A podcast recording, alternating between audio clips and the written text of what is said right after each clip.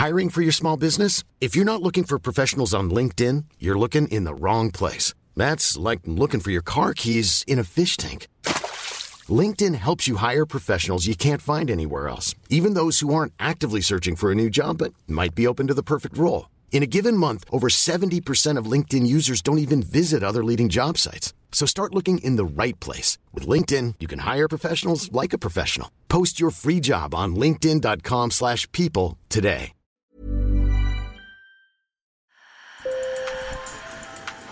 Bonjour. Hello. Hola. Marhaba bikoum. Sur le fil, Le podcast d'actu de l'AFP. des nouvelles choisies pour vous sur notre fil info. Benjamin Netanyahou n'est plus Premier ministre d'Israël. Le Parlement a accordé sa confiance à une coalition hétéroclite. Dans la rue, à Jérusalem comme à Tel Aviv, la foule célèbre la fin du règne de Benjamin Netanyahou après 12 ans de pouvoir. Cette nouvelle page de l'histoire d'Israël, c'est Naftali Bennett qui va l'écrire, non sans défi, car le Premier ministre de droite radicale est à la tête d'une coalition avec des partis de gauche, du centre, de droite et un parti arabe. Au Japon, le procès de deux complices présumés de Carlos Ghosn doit s'ouvrir aujourd'hui avec la possibilité d'en apprendre plus sur la fuite rocambolesque de l'ancien mania de l'automobile, à l'époque en liberté sous caution. Les enquêteurs soupçonnent Carlos Ghosn d'avoir quitté le Japon caché dans un gros caisson de matériel audio. Il est aujourd'hui au Liban, hors d'atteinte car le pays n'extrate pas ses ressortissants. Novak Djokovic triomphe à Roland Garros.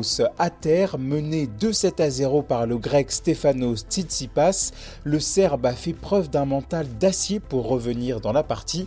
Victoire finale en 5-7 et un peu plus de 4 heures de jeu. À 34 ans, Novak Djokovic a soulevé son 19e titre du Grand Chelem. Sur le fil. Et on commence la semaine dans les faubourgs de Johannesburg, en Afrique du Sud, avec Sarah Lou.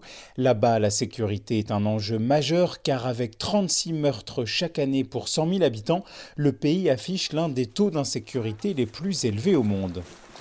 Nous sommes en pleine journée. Un homme court sur un pont, il essaye d'échapper à une arrestation.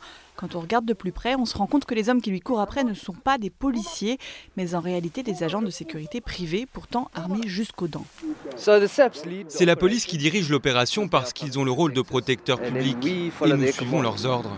On apporte un soutien tactique. Nos gars ont une formation militaire, donc on apporte une aide supplémentaire. L'Afrique du Sud n'a pas assez d'officiers de police. Alors nous les aidons quand nous le pouvons. Ces agents privés vont parfois jusqu'à abattre des suspects qu'ils jugent menaçants.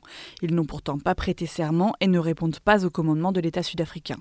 Le pays compte seulement 150 000 policiers pour presque 60 millions d'habitants, un nombre insuffisant qui rend indispensable ces sociétés de sécurité privées.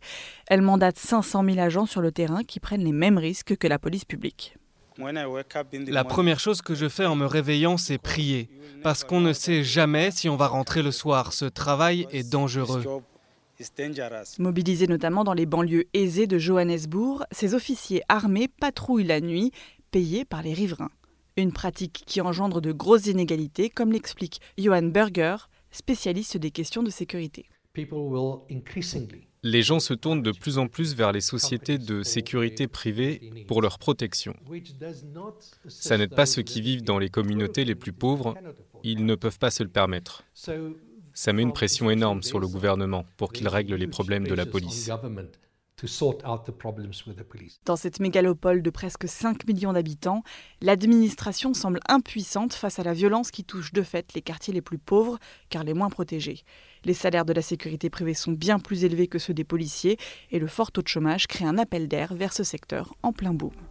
Sur le fil revient demain. Bonne journée.